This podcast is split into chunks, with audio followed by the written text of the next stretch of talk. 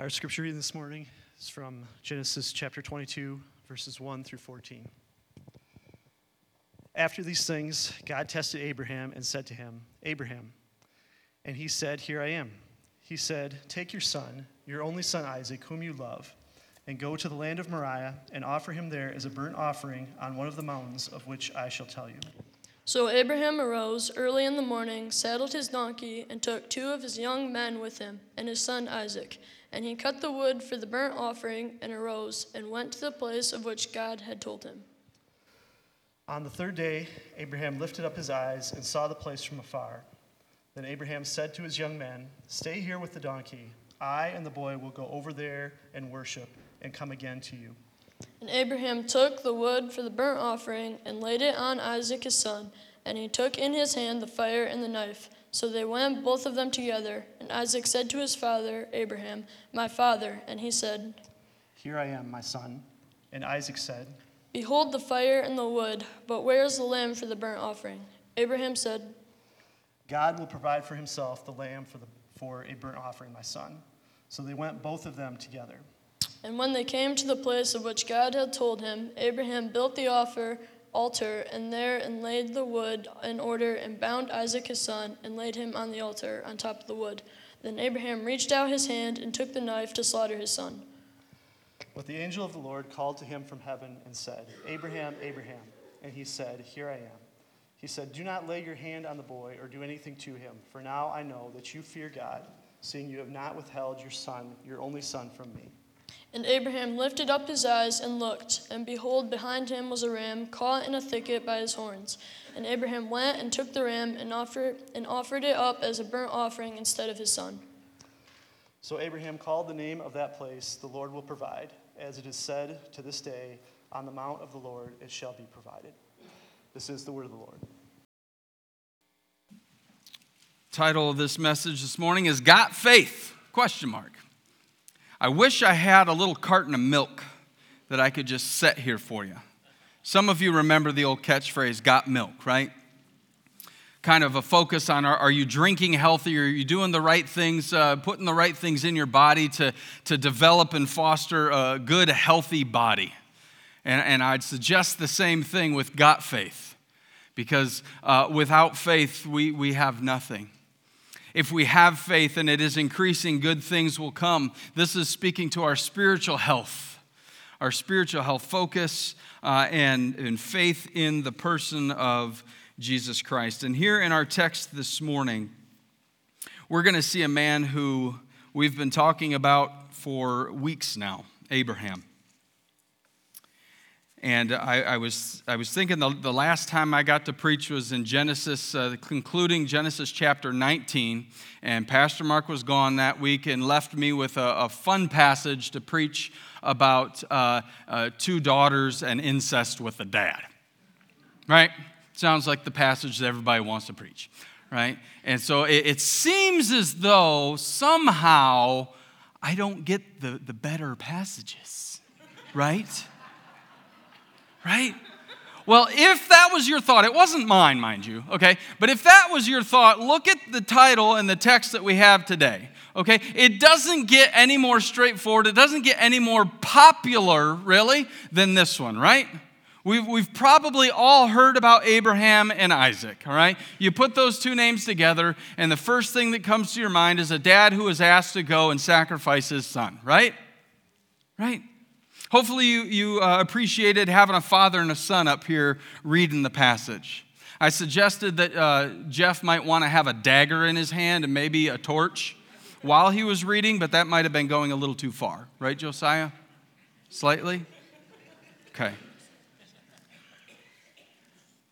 But as we go through this passage, by way of uh, just kind of introduction and kind of setting the stage and, and getting us kind of up to speed here for those that may not have been here or missed a, a message here or there, I'd like to recount some of what Pastor Mark has already preached to set the stage for us this morning. Uh, the, the first, let me give you my propositional statement like any good preacher, right? We're going to be looking at five practices that we must adopt to live a life of Abraham like faith. All right? And the very first one is to expect God's trials. all right, to expect the tests. If you're a true follower of Jesus Christ, you should be expecting some trials or testing in your life. And if we look back over Genesis, we see that God has been testing Abraham in a, number of different ways. If we look at chapter 11, verse 27 through uh, chapter 12, verse 5, we see that Abraham undergoes a family test. A family test, which this one he passed when he had to leave his loved ones and step out by faith to go into a new land. All right? Some of us, we remember this part in the text, right? Good. Pastor Mark said yes. I expect him to say yes. He preached it, all right? All right? This moved on, and then uh, God gave a famine test. Chapter 12 through uh, the beginning of chapter 13. And Abraham unfortunately failed this particular test, didn't he? Because he doubted God and went down to Egypt for help. Continuing on, we see a fellowship test which he passed when he gave Lot first choice in using the pasture lands. He passed the fight test when he defeated the kings. He passed the fortune test in chapter 14 when he said no to Sodom's wealth. Later on, he failed another test when the fatherhood test came along in chapter 16. When Sarah got impatient with God and suggested that Abraham have a child with Hagar instead. As we know, Abraham and Sarah were getting older and older. And the older you get, ladies, the, the less likely you think it's going to be that you're going to have children. All right? And we know from the age that Sarah was, she was well beyond the logical childbearing years, wasn't she? And yet, God is still saying, I'm going to make a great nation, and it's going to be through Sarah, through Abraham. There's going to be a child. And man, I'm not a lady, and I can only imagine, like, if you're like Sarah's age and somebody's telling you you're going to conceive, how do you react to that? Right? There's, there's chuckles going on out there. It's exactly what she did. She laughed, right? She laughed at this and unfortunately caused them to fail the fatherhood test. But then we move on. In uh, a couple of weeks ago, we were in the beginnings of chapter 21, and, and in the conclusion, we see that Abraham passed the farewell test. Even though it broke his heart to let him go, Abraham sent Ishmael away in obedience to God. So we heard read for us verses 1 through 2. Uh, after these things, verse 1, God tested Abraham. So after all of this stuff that he has gone through, God is still testing his faith. And you might sit there and think, okay, hasn't he gone through enough testing? Right? When, when do you get to the spot where you've passed all the tests and you've like arrived? Right? Does that ever happen? Does that ever happen in life? Right? You, you think it does because uh, students, teenagers, you're thinking, I just got to get to that senior year, right? And graduate. Then I have arrived. Then, then, then I'm an adult and everything's peachy after that, right? Adults, right? It's, it's easy, smooth sailing after that. No. Right? We should always be learning. We should always be expecting these tests and trials because in our faith, just like our knowledge in school, we, we continue to learn things and then we need to be tested to see how well we've accumulated the information, whether it's really sunk in or not. So we get tested. We get quizzed, and then we pass, and then we move on to the next thing. And then we learn, and we learn, and then that learning is tested. The same is true of our faith. God tests our faith. So, how do we respond uh, to God when testing of our faith comes? How do you respond? I know how some of us respond. I know how I respond sometimes. Anybody here want to identify with me in my vulnerability when I tell you that sometimes I say, Why, God? Why me? Why now? Why this? Why that? What does the testing even look like in our lives? Well, it's different for each person because my faith in Jesus Christ is maybe different than the faith in where you're at in your walk with Jesus Christ. You may have been a follower of Jesus Christ for 60 years. I'm not even 60 yet. So surely your faith is stronger than mine. Possibly. Or you've certainly been tested more than, than my faith, maybe, that's not nearly as seasoned. But one thing we need to be careful of when we look at this testing, we need to be careful to recognize the difference between trials and temptation. Temptation comes from our desires within us. Trials come from the Lord who has a special purpose to fulfill. Consider James chapter 1, where he writes this Blessed is the man who remains steadfast under trial. For when he has stood the test, he will receive a crown of life, which God has promised to those who love him. Let no one say when he is tempted, I am being tempted by God. For God cannot be tempted with evil, and he himself tempts no one. But each person is tempted when he is lured and enticed by his own desire. Then desire, when it has conceived, gives birth to sin, and sin, when it is fully grown, brings forth death. You see, temptations are used by the devil to bring out the worst in us. Can you identify? Right? Can, can you think of those moments in your life when those temptations come out and, and you see maybe 2020 hindsight, you recognize this? Just, just what that brings out in your heart and in your life, it brings out the worst, which is exactly what the devil is hoping for. But trials, on the other hand, are used by the Holy Spirit to bring out the best in us. Think about that the next time a trial comes that the Lord is trying to use to sharpen you, to test your faith, to, to determine whether or not we're truly sold out for God, if we're really relying on Him or we are relying on someone or something else. Temptations seem logical at the time, while trials seem unreasonable. Why would God give Abraham a son and then ask Abraham to kill him? Let's think about that logically. That doesn't make sense, right? All, the promise that God has made to bring forth a seed, to bring Isaac, to make a great nation, all of these things. And so, God, why would you be asking me then to kill him? The second practice we must adopt to living a life that has Abraham like faith is we need to adopt God's promises. We need to adopt those promises and live by those. Too often, when these trials come in our life, we want more information. How many of you like to ask questions? Okay, a lot of liars in the room, or your arms are broken, all right? Many of us, we like to ask questions. When something is said, when you're giving an imperative or an instruction, right? Inevitably, we're going to have a question. We want it explained further. I want to understand certain things about it before I go ahead and jump in or to determine how far I want to jump in. Speaking of jumping in, how many of you are the type that go to the pool side of the water and you do one of these things? Right? Right? You don't want to just jump in. Why? You want more information. Is it hot or is it cold? And then that will help me to determine if I'm going to get wet. Abraham is not the type here that is checking the temperature of the water. God said, and so he jumped in.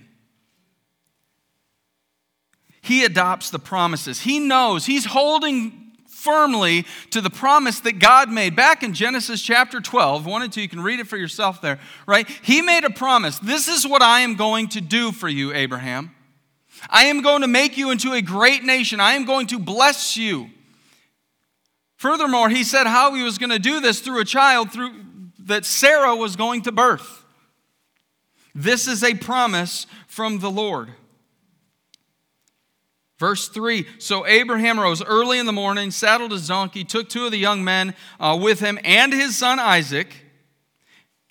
And he cut the wood for the burnt offering, arose, went to the place in which God had told him. On the third day, Abraham lifted up his eyes, saw the place from afar.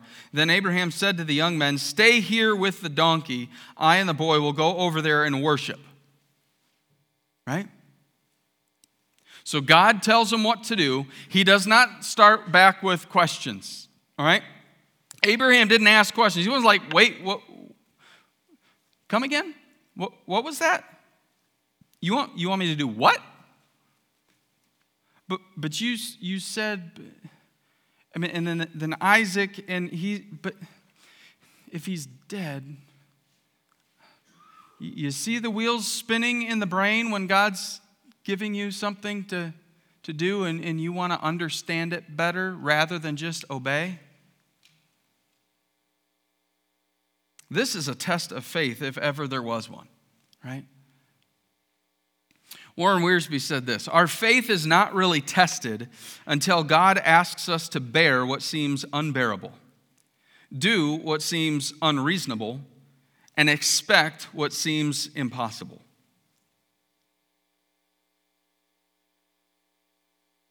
Sometimes we wish the test could be easier, right? Have we ever prayed for God to make it easier? Have we ever prayed, God, you're asking too much of me? God, your test is too, too difficult. Right? Now, we've probably been in the classroom and felt that way, in part because we didn't study for the test. Right? You're hoping that they grade on a curve, something of, those, of, of that nature. God is testing his faith in a way that I cannot imagine. How is God testing your faith? What is God asking and expecting from you? What's your posture right now? Are you waiting for Him to explain Himself? Or are you clinging tight to His promises? God has given us so many promises, and if you're holding a Bible in your hands right now, you're holding on to, to all of them, right? He has revealed to us about Himself, He has revealed to us His great promises right here.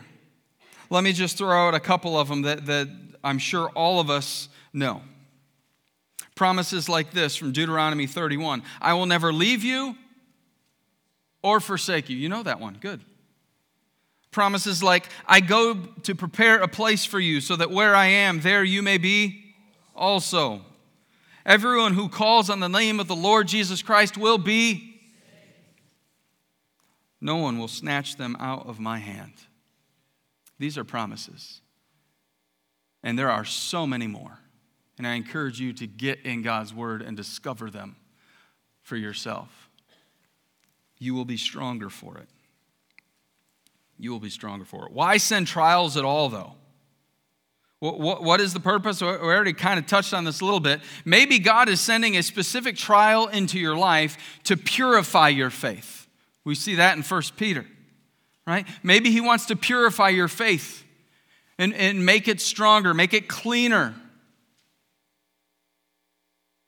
Maybe it's to perfect your character. Yeah, that's right. I went there. Your character needs some improvement. So does mine. No amen? right? We need improvement. Our character needs improvement. Why? We still struggle with the sin nature, folks.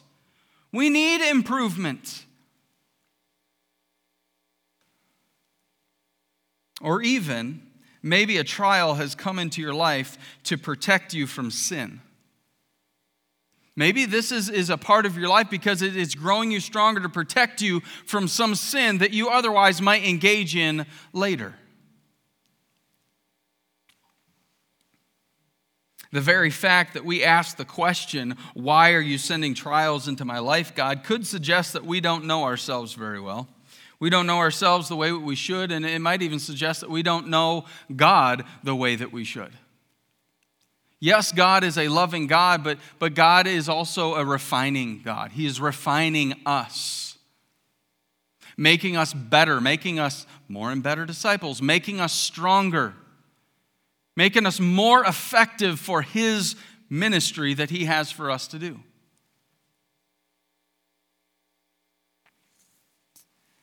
Verse 5 Abraham said to the young men, Stay here with the donkey. I am, and the boy will go over there and worship. And then I stopped. Now I'm going to come to the next part. Talk about adopting God's promises. As he was talking to these men, these young men, and taking Isaac and going up the Mount Moriah to, to find the spot where he's going to sacrifice his son, what did he say to the, to the guys when he left? I and the boy will come again to you we're coming back. We'll be right back. We will be right back. What did God ask of Abraham? Go sacrifice your son on an altar. I don't know about you, but when I think sacrifice, that means something's going to be killed, dead. And yet, the faith that Abraham has here in God and in his very promise knows as he's going through this, God is some way, somehow, in his divine way, going to make it so that Isaac is still alive.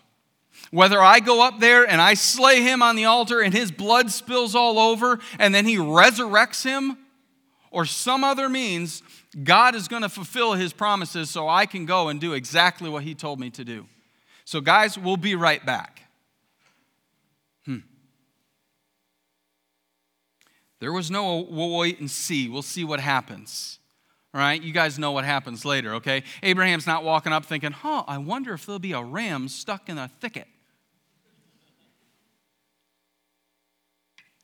Abraham obeyed God immediately and without hesitation. I wish I could say the same about myself that I obey God every single time immediately without hesitation. But He's still working on me to make me what I ought to be. There's a childhood song I remember. Took him just a week to make the moon and the stars, the sun and the earth, and Jupiter and Mars. How loving and what? Patient he must be, and he needs to be patient. He's working with me, right? He's still working on us. Faith doesn't demand explanation, faith rather rests on the promises. Abraham did all of this and had every intention to follow through without knowing where, when, how, or why God would provide. But he believed and knew without a shadow of a doubt God's going to provide. Because God's not going to con- contradict himself. He's not going to tell me one thing and then go and break that and do something else. Because if he does, then he's not really God. Number three, accept God's provision. We need to rely on God's provision as Abraham does here, verses 6 through 14. As we go down through it, verse 8 God will provide for himself the lamb for a burnt offering. Right? his son naturally is like, okay, we're supposed to go do a sacrifice, uh, Dad, and I see that we've got wood, I see you got fire, and you got a dagger, you got a knife. Um, where's the lamb? Did you forget something, Daddy? And to which Abraham, and I don't know if he really thought how prophetic this statement was to his son, but Abraham said, God will provide for himself the lamb for a burnt offering, my son. Furthermore, we get down to verse 14. So Abraham called the name of that place, the Lord will provide, or Jehovah Jireh, God provides. Hebrew has Yahweh Yireh. The word Yireh means literally see. So you can read this that uh, at this uh, place, the Lord will see to it. Right? The Lord will provide. The Lord is going to see to what needs to be done, He's going to take care of it. Abraham depends on God to work out the details. Some of us, we like the details. We like to figure out all of the hows, the whys, the whens, the wheres. We like to do all the administration. But it, when it comes to our, our life in Jesus Christ, our spiritual life, our faith, we need to rest on His promises and leave the details to God. You see, Abraham couldn't rely on his own feelings. He's relied on himself before, and he failed a couple of tests. Our hearts are desperately wicked. Who can know it? Right? So relying on our own heart, on our own self, on our own talent, on our own ingenuity, on our own whatever, our own is sinful, right? So starting there is a non starter, right? It's a fail. Abraham relied on God. He, depend, he couldn't depend on other people. Other people could not do what God was asking him to do. This was a test and a task for Abraham alone. But he could rely on God to provide, and he did. you and I, we have Christ's resurrection power available to us today. As we yield to the Holy Spirit, we know the power of his resurrection. As we face the daily demands and trials of life, when the situation appears to be hopeless, we need to remember and ask ourselves. We need to ask ourselves is anything too hard for God? Answer no. Nothing is too hard for God. But then also, we need to remind ourselves of this very familiar passage in Philippians chapter 4, verse 13. I can do all things through who? Christ who gives me strength. So, this provision, we need to accept the provision from God because it's, it's going to happen where God wants it to. And so, you might want to know the, the where, when, why, how, so let me give it to you. And it's going to be a little bit more elementary than you think. Where does God provide for our needs? Answer where He chooses. Doesn't that just sound like a good father or mother answer to their child when they ask you a question? Right? Where He chooses. See, Abraham was in the right place. He was in the right place. Remember, he said that I'm going to go to, or God said, go to, to uh, the land of, of where Mount Moriah is, and then I will show you where right? And so he followed instructions. He did what he was supposed to do. He went where he was supposed to so that when he was in the right place, God provided. Even in his own heart, he got to the right place. His son is on the altar. He's getting ready to, to give the death blow. He is now in the right place, the right posture, if you will, for God to provide. And what does he hear? Abraham, Abraham! Okay, not just one time, but twice. We wanted to make sure that he got his attention, right? So God sees his faith completely in him. And so he provides. When does God provide? Well, when the time is right. Right? God's timing is perfect. We can try our own timing. Our timing is flawed. My timing is imperfect. But God's timing is absolute and perfect. How does God provide? Quite oftenly, it's naturally, right?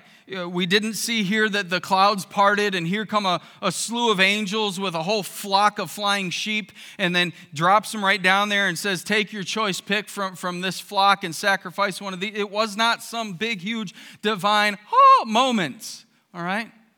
It was, I see your faith. Abraham, look over there.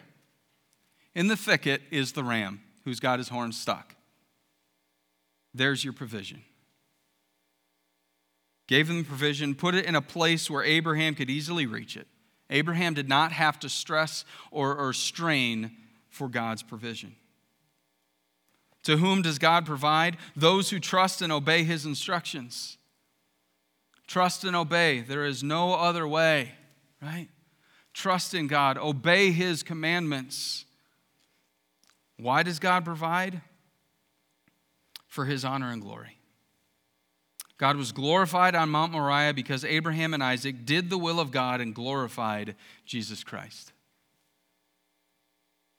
Which leads us to number four to anticipate God's blessings.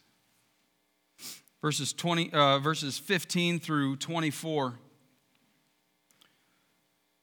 And the angel of the Lord called to Abraham a second time from heaven and said, by myself I have sworn, declares the Lord, because you have done this and have not withheld your son, your only son, I will surely bless you.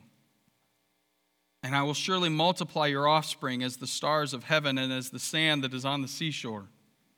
And your offspring shall possess the gates of his enemies, and in your offspring shall all the nations of the earth be blessed, because you have obeyed my voice. So Abraham returned to his young men, and they arose and went together to Beersheba, and Abraham lived at Beersheba.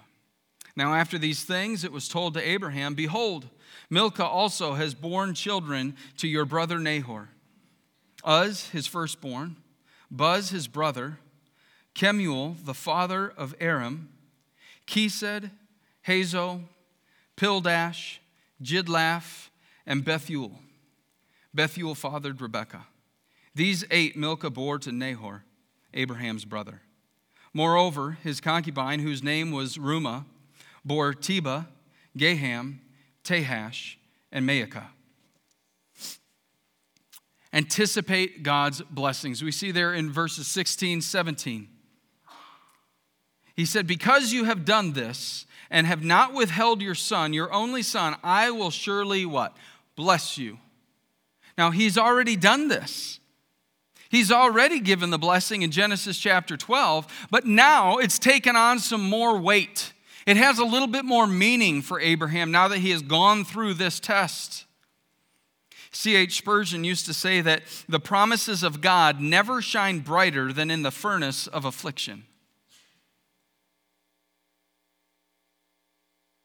When we live in and we follow the will of God, then we pass the test and receive God's rewards. We need to be in the center of God's will. It's the safest place to be, after all, right? In the center of God's will. God also gave Isaac to Abraham, and Abraham gave Isaac right back to God. Abraham didn't let the gift take the place of the giver. You see, he recognized that all good things come from the Father and are ultimately his. What you and I have had, what you and I have, and what we will possess in the future is all a gift from God. And we are simply stewards of it.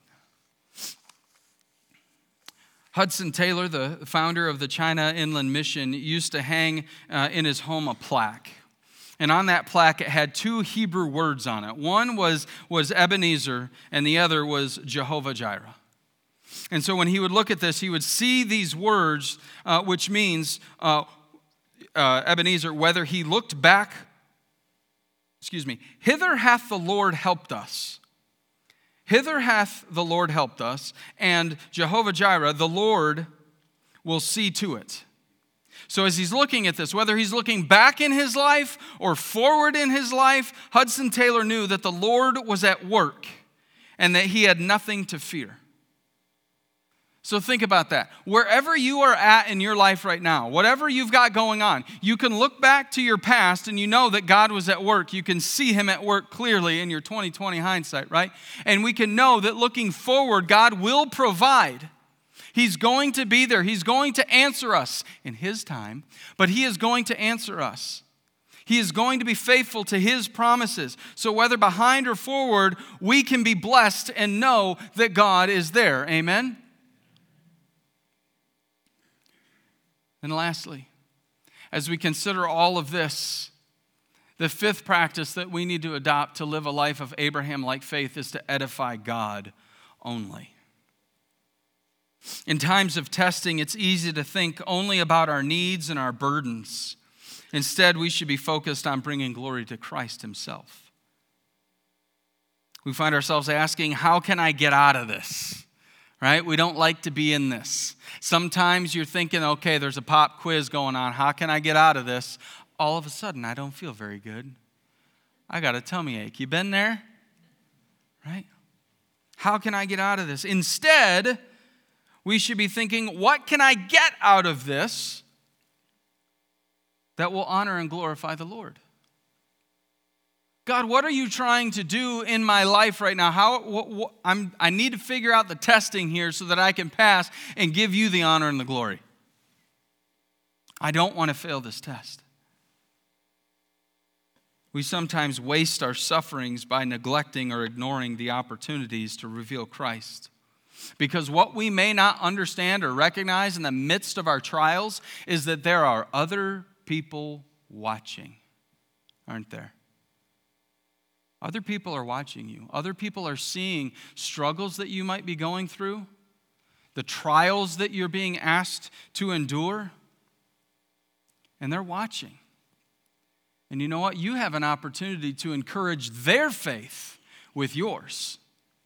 Because how you react and respond to whatever trials you're going through right now, other people see and can be encouraged as well because they recognize the God that you're giving all praise and honor and glory to through this struggle.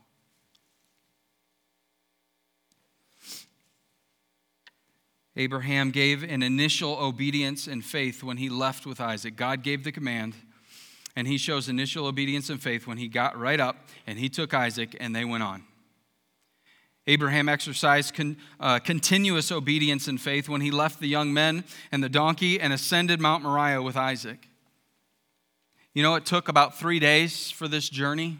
That's an eternity to, to start thinking through and questioning what God would ask for you to do.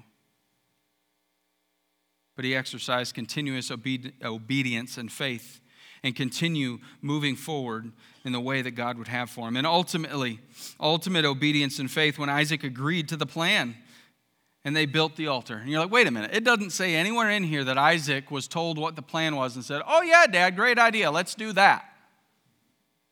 Right? No, I'm thinking through this logically as you're looking at the text here, okay? Think about it. Abraham is old, right? Now, I'm not going to pick on anybody that may or may not be old here and bring them up front and challenge them to a foot race with someone like Luke, okay? We're, we're not going to do that, but I think you get the picture. I think Isaac is a little quicker than daddy. So when he's asking the question, okay, you got the stuff, where's the lamb?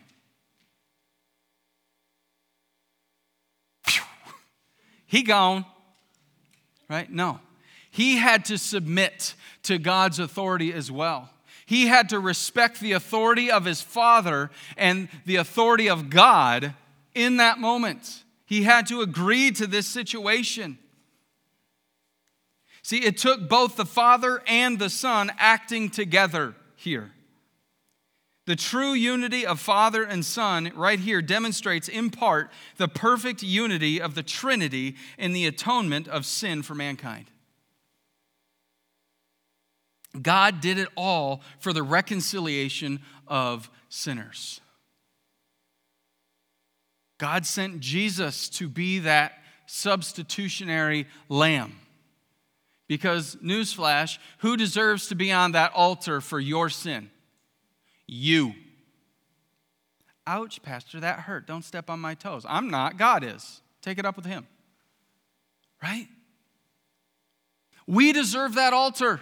We deserve to be the lamb slain on the altar for our sins, but praise the Lord. Praise God that He brought Jesus Christ to be that final substitutionary lamb for mankind, to die on the cross for your sin and for mine. See, sin demands our very life, but God provided Jesus. Let me close by reading this passage. Says, Therefore, since we have been justified by faith, we have peace with God through our Lord Jesus Christ. Through him, we have also obtained access by faith. It's our faith. Into this grace in which we stand. And we rejoice in hope of the glory of God. Not only that, not only that, but we rejoice in our sufferings, knowing that suffering produces endurance and endur- endurance produces character. Character produces hope. And hope does not put us to shame. Because God's love has been poured into our hearts through the Holy Spirit who has been given to us. For while we were still weak, at the right time, at God's time, Christ died for the ungodly. For one will scarcely die for a righteous person, though perhaps for a good person one would dare to even die. But God, Romans 5, very familiar passage. But God shows his love for us in that while we were still sinners, Christ died for us. Since therefore we have been justified by his blood, much more shall we be saved by him from the wrath of God. For if while we were enemies, we were reconciled to God by the death of his Son, much more now that we are reconciled, shall we be saved by his life. More than that, we also rejoice in God through our Lord Jesus Christ, through whom we have now received reconciliation. Christian, that's why you're here this morning, I hope. To give praise and honor and glory to the one who sent Jesus to the cross so that way we could be reconciled, brought back together in fellowship with him. And if that's you, then I encourage you to really focus in on your faith How strong is your faith? Do you have an Abraham like faith? Will you hear God's commands and you will jump all in without testing the water first?